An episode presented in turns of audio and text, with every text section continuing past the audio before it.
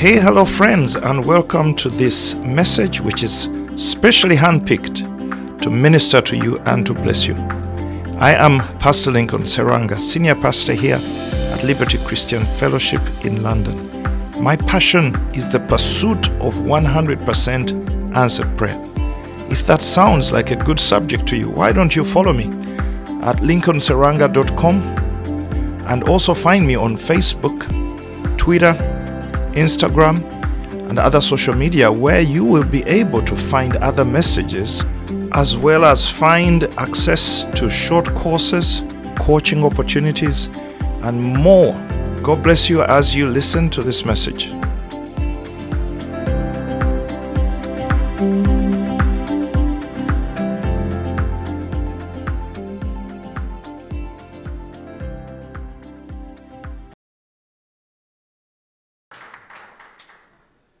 Isaiah sixty-four.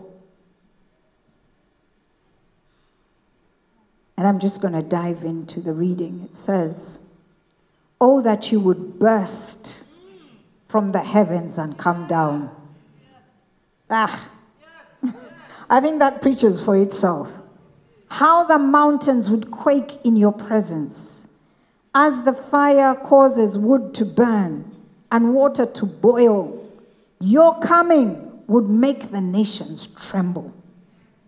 Then your enemies would learn the reason for your fame.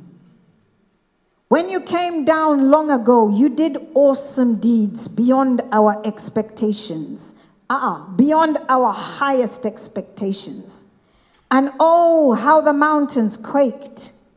For since the world began, no ear has heard, and no eye has seen a God like you, who works for those who wait for him.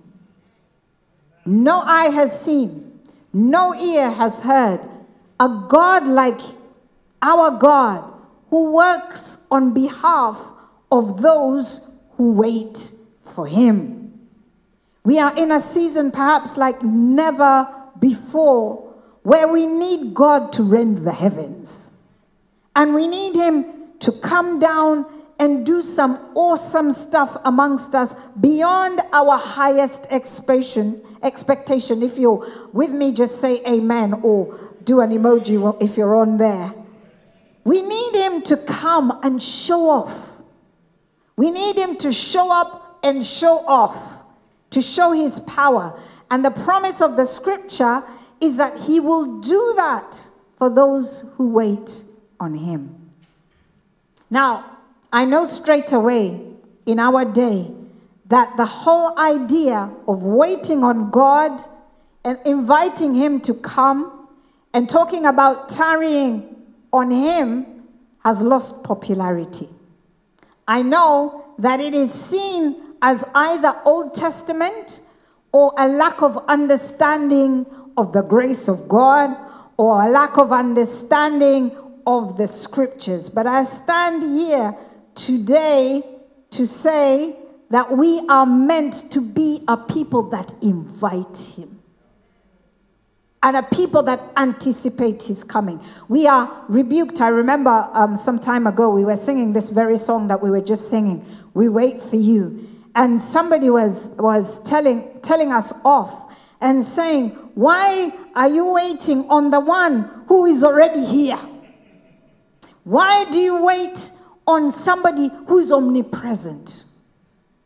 How can we wait on omnipresent and invite him to be present? Why would we invite him who is already here?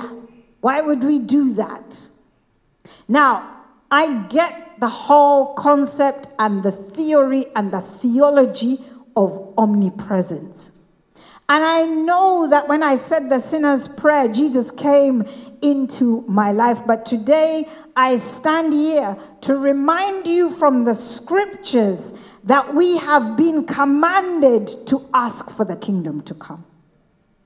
That we have been commanded to pray these prayers, which say, we are waiting, we are anticipating, and we welcome you. Amen. From the very beginning, omnipresence has always waited on an invitation to show up and display omnipotence. I'll say it again. From the very beginning, omnipresence, even though he's everywhere all the time, he has always waited on his people's invitation to display his omnipotent power. He's always done it. From the beginning, at the, the beginning of the scriptures, we read in Genesis that omnipresent God, who was everywhere and had created all things. But we read that God, the omnipresent, is recorded as coming down and walking in the garden. The Bible says that after they had fallen away from him, they suddenly heard him walking in the garden. One thing I like about God is he absolutely baffles us. He is present, yet he comes. He is present everywhere, yet he walks in the garden. And they heard him walking in the garden, and he came into their situation, and the walking of him in the garden was not like the God who was everywhere, because when they heard him walking in the garden, their hearts were struck. And they knew that they had done something wrong. Something woke up, their consciousness of sin arose, and they hid themselves because they heard him crying out, "Where are you guys?" Didn't he know where they were? But he cried out, "Where are you guys?" Omnipotence walked in the garden. In Exodus, the Bible records that he came down, Exodus nineteen. If you wanted to read about the walking in the garden, by the way, it's in Genesis one, eight to nine. But in Exodus, next chapter, next book, we read that he comes down on Mount Sinai in a thick cloud. Actually, that one I would even want us to read, because he goes ahead and he tells Moses, tell guys to wash their clothes and get themselves ready and get themselves cleaned. In fact, tell them not to sleep with their wives. Tell them to get ready. What were they getting ready? He said, because I'm coming down. The God of heaven and earth speaks of coming down. And when he came down, he said this. Let's read um, verse nine, nineteen, nine. Then the Lord said to Moses, I will come to you in a thick cloud, Moses, so the people themselves can hear me when I speak with you. Then they will always trust you.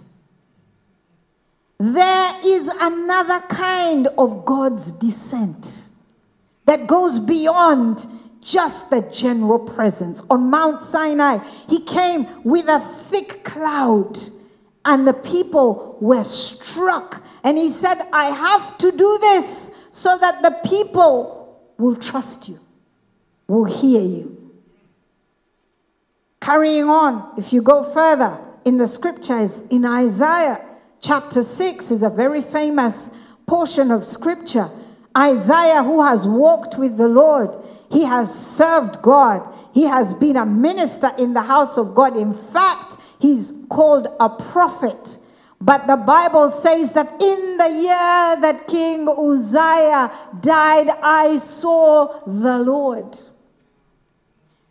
and his glory filled the temple. So even though Isaiah had been walking with God, there is an element of God that he had not experienced. I'm coming to talk about the God who comes down. His glory came down in such a way that Isaiah, who had been serving God, realized that there was something wrong with his mouth. And there was something wrong with his speech. And there was something wrong with what, and he cried out, woe unto me, for I am a man of unclean lips. Why? Because he experienced that God who comes down. Today, I don't know about you, but I'm here to pray, Lord, rend the heavens and come down. Now, you, some of you will be saying to me, ah, but all of that is Old Testament. All, all the examples that you have been giving are of Old Testament stories. Sure, I accept that. But Jesus himself spoke of omnipresence, being hosted and invited many times. Do you want some? John fourteen twenty-one. He says, if you guys can throw those up quite quickly, that would be great. He who loves me will be loved by my Father, and I will love him, and I will reveal myself to him, or I will manifest myself to him, or I will come down and show myself to him. If you go back down to verse twenty-three, it says, if anyone loves me, he will keep my word, and my Father will love him, and he will come to him and make, and we will come to him, and we will make our home with him. God is a God who can be present and yet not present. And this is not something which is a concept which is out of the ordinary. A lot of us can be present and not be present, right? Even now, when I'm talking to you, some of you are in this room, but you're not present. You haven't arrived yet. You're somewhere in your living room or somewhere off, somewhere. Everybody knows that you can be in a place and not be in a place, and you can come to a place fully, right? Every many wives know that your husband can be at home and not be at home. Parents, how many of you know that that kid can be in the house and he's not at home? And you're like, hello, are you here? Sometimes I have to chase my husband when I've seen he's, the body is there, but the spirit is in Equius or in a book or somewhere, and I have to knock and say, can we come in? And so the God that we serve is a God who waits on us to invite that presence, to invite him to come fully, to invite him to be here. He says himself that where two or more are gathered in Matthew eighteen twenty, I am there.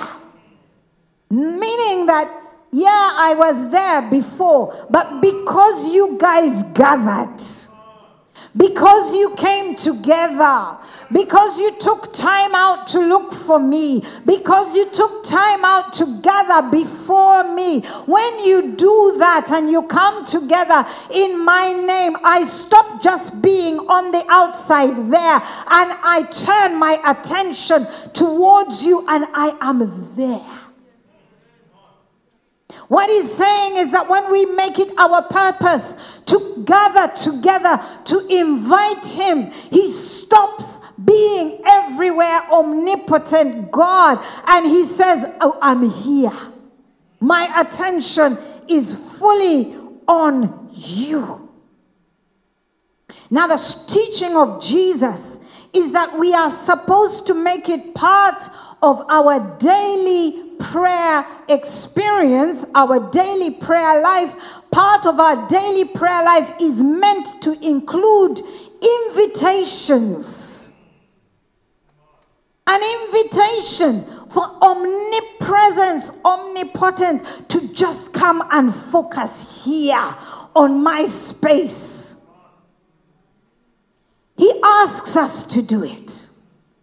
When you say to me, why do you sing? We wait for you and we call upon you and we say, come Holy Spirit. I say to you, because he told me that whenever you stand to pray, say, your kingdom come, and let heaven come to earth.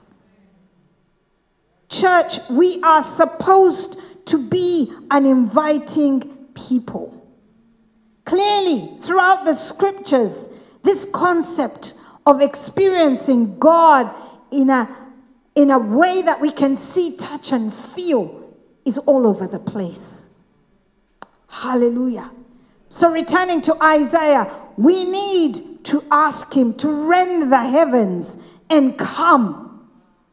And that portion of scripture ends by saying that he comes, if you put it back there, verse four, I think. He comes for those who are waiting for him. He comes for those who are eagerly anticipating, actively anticipating. You see, the teaching that God has already come, we already have everything, et cetera, et cetera, is true. But unless it's balanced by this truth, we build, we produce a group of people who never wait on God, who never tarry before God, who never exert themselves in the place of prayer, who never seek after the face of God, who are never hungry for more of God, who never look for the God who touched down on Sinai, who never look for the God of Acts chapter two. We produce a people that have fallen asleep.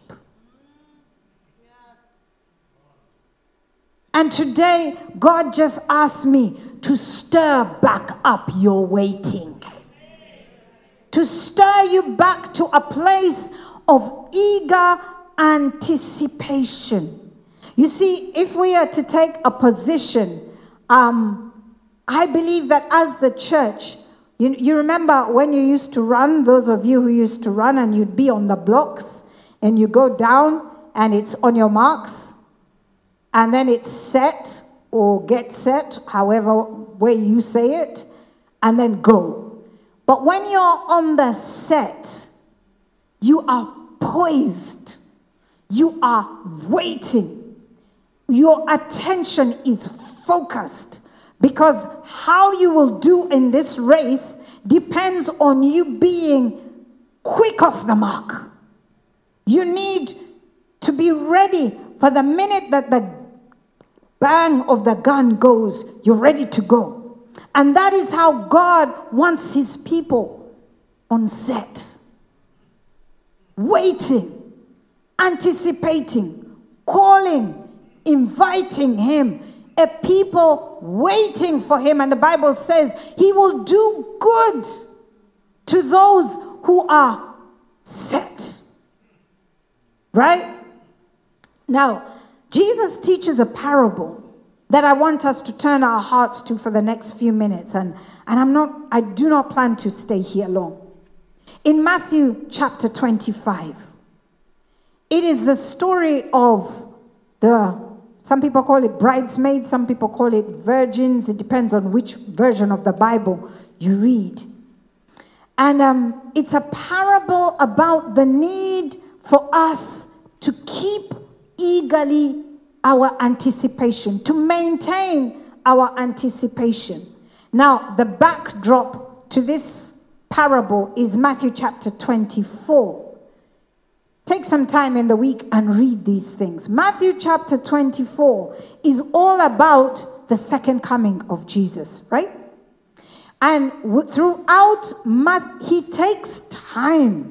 Actually, this morning, as I was reading Matthew chapter twenty-four, I was I was I was in awe, because Jesus goes verse after verse after verse after verse, saying the same thing, which is basically that the coming of the Lord will come when we are unexpecting.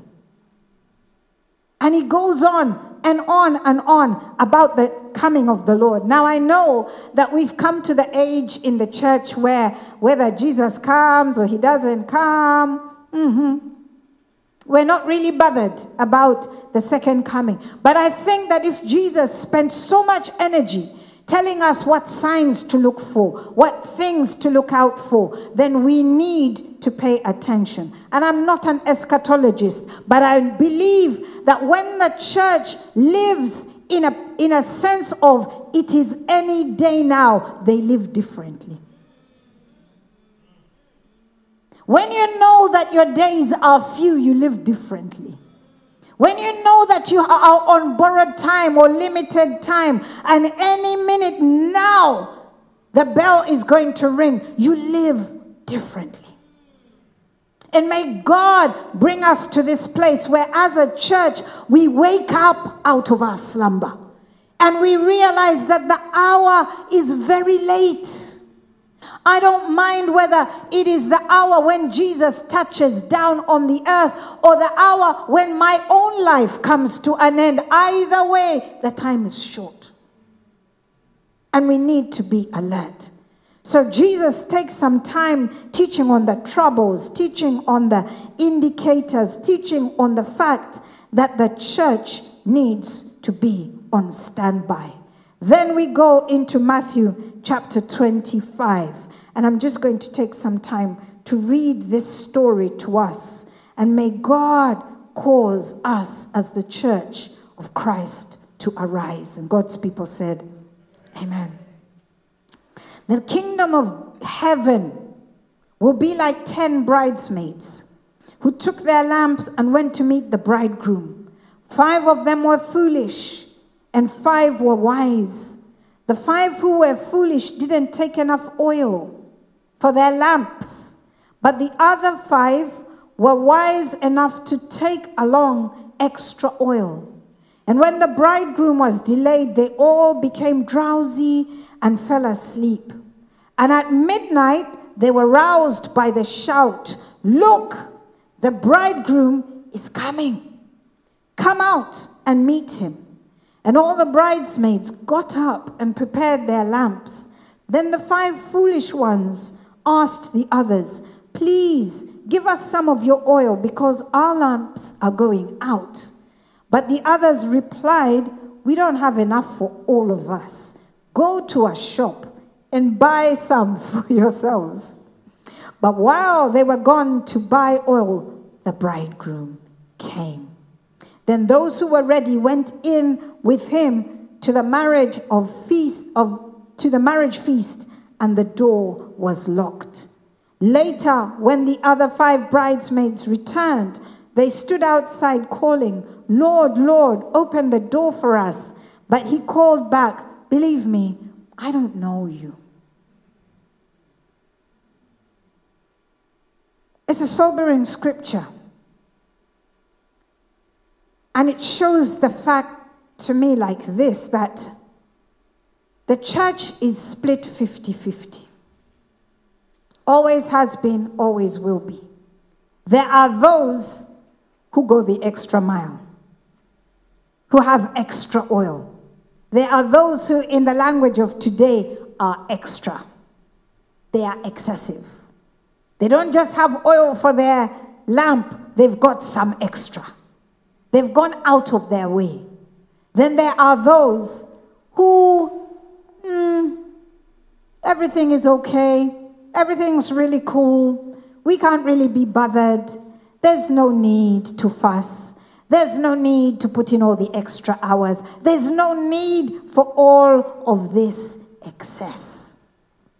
The ones with the extra oil are the ones who are in standby mode. They are ready for eventualities. They are ready for Jesus whenever he comes. They have invested and have more than enough. Our God is a God, you know, of more than enough. He likes things which are extra. He likes things which are excessive. He likes things that are more than just sufficient. He actually has an allergy to things which are lukewarm, which are just there, which are neither here nor there. He doesn't like them. He says they give him nausea. He has this passion for people that go the extra mile. You know that Christian, that sister in the Lord, who you look at and you say, that one also is too much. She's extra.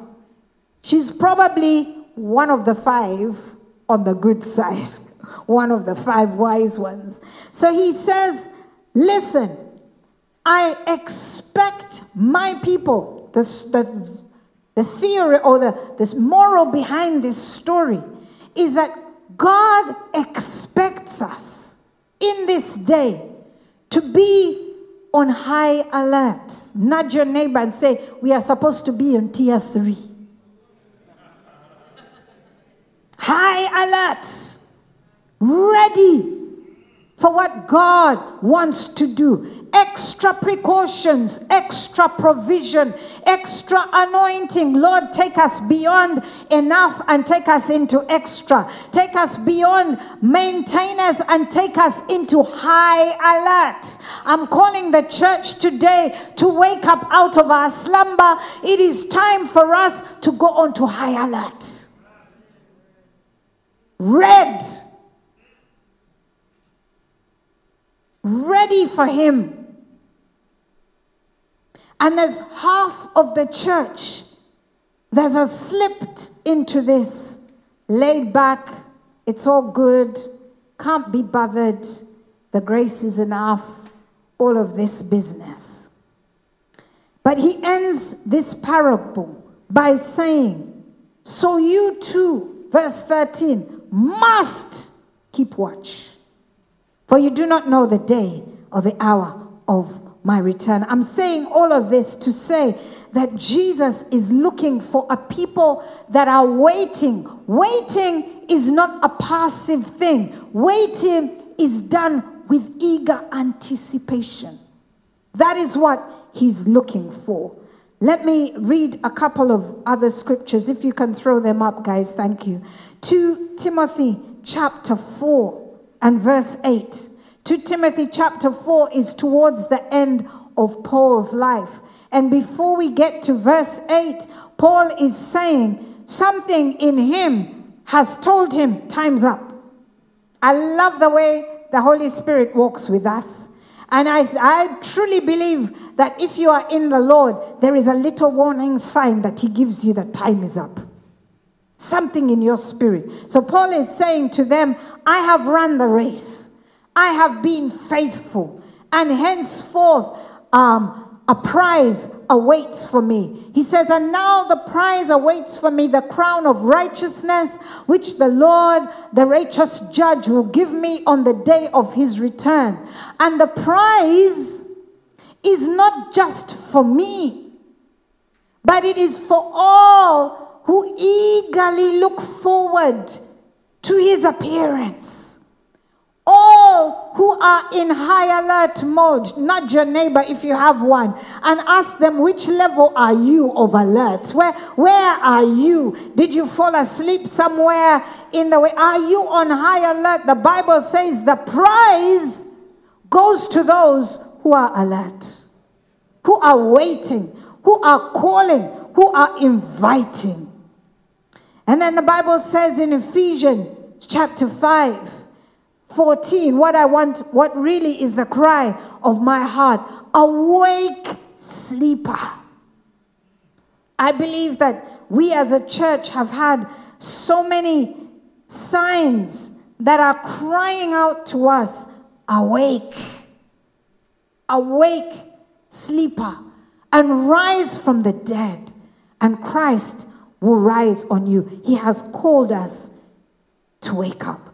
Now, I, I believe that one of the reasons why the early church was so effective and so powerful, it was because they were on standby.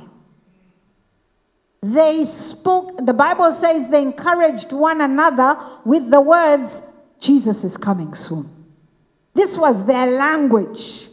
He had left and they were anticipating, they were anticipating his return in their day. They were not putting it forward to some thousands of years. And because they were in that standby mode, Because of that, they were effective. I remember a time in the history of this church when we had um, a, a move of God amongst our young people, and I'm praying for an even more powerful outpouring of the Spirit. But I remember that we had our young people even saying to us, what's the point of doing anything? Jesus is just about to return. I remember trying to persuade one of my sons that perhaps it's a good idea to study. But he was like, what's the point? Jesus is about to return. Now, I know that we can go overboard, but what I'm trying to say today is that Jesus wants a church that is on alert and that is waiting and that is inviting him. We're not only supposed to be alert, we are supposed to be working to make the coming quicker. The return of the Lord, whether it is for him coming as in heaven on earth or us going because the end of the ages has come, either way, how quickly that works depends on me and you. Let's read, because you might be saying, hmm, I don't know about that. Look at Second Peter chapter thirteen, three thirteen. And I'll begin to wrap, wrap this up, because I did want us to spend a minute in prayer. I actually told Pastor Lincoln this morning, I don't think we're going to have a service as such. I think we're just going to pray. But let's just read this. I'm going to read from verse eleven. Since everything around us is going to be destroyed like this, what holy and godly lives you should live, looking forward to the day of God and hurrying it along, hastening it. Looking forward to the day of God and hurrying it along. On that day he will set the heavens on fire and the elements will melt away in the flames. We are meant to be hastening the day of the Lord. Do you know that your prayer, kingdom come, will be done, hastens what God wants to do? Do you know that you have a role in ensuring that whatever we are going through right now is shorter? It is within your power as the believer to make sure that those days are shortened by your intercession. He says, we are supposed to be eagerly waiting and hastening that day. May God give us the grace to arise out of slumber and begin to call on God and hasten the day of his manifestation. Hasten the final day as in Revelation twenty-one, but also hasten the day of heaven on earth. It is within our responsibility. So I want to close up like this by turning to um, Revelation chapter twenty-two. In Revelation twenty-one, we are told of what earth will look like, or what heaven will look like, or what it looks like when God has fully come down. Take some time and read. The Bible says that when he has fully come down, there is no tear, because he wipes away the tears of his saints. When he comes down, there is no sickness, because he is a healer. When he comes down, all those things are spoken of in Revelation twenty-one. And those are the things that Jesus entrusts you and I with the responsibility. Turn to your neighbor, tell your neighbor, you have the responsibility of ensuring heaven comes down quickly. Mmm. Okay, go to twenty-two and verse seventeen. This is the end of the story. The Bible says concerning the book of Revelation that those who, who read this one and understand are blessed. Okay? So, so we need to grab the message on there. And he's talked about heaven on earth. And then he says these words that I love. He says, the Spirit and the bride say, come. And let everyone who hears this say, come. Let anyone who is thirsty, come. And then when you come to the end of the verse, it says, "Come, Lord Jesus."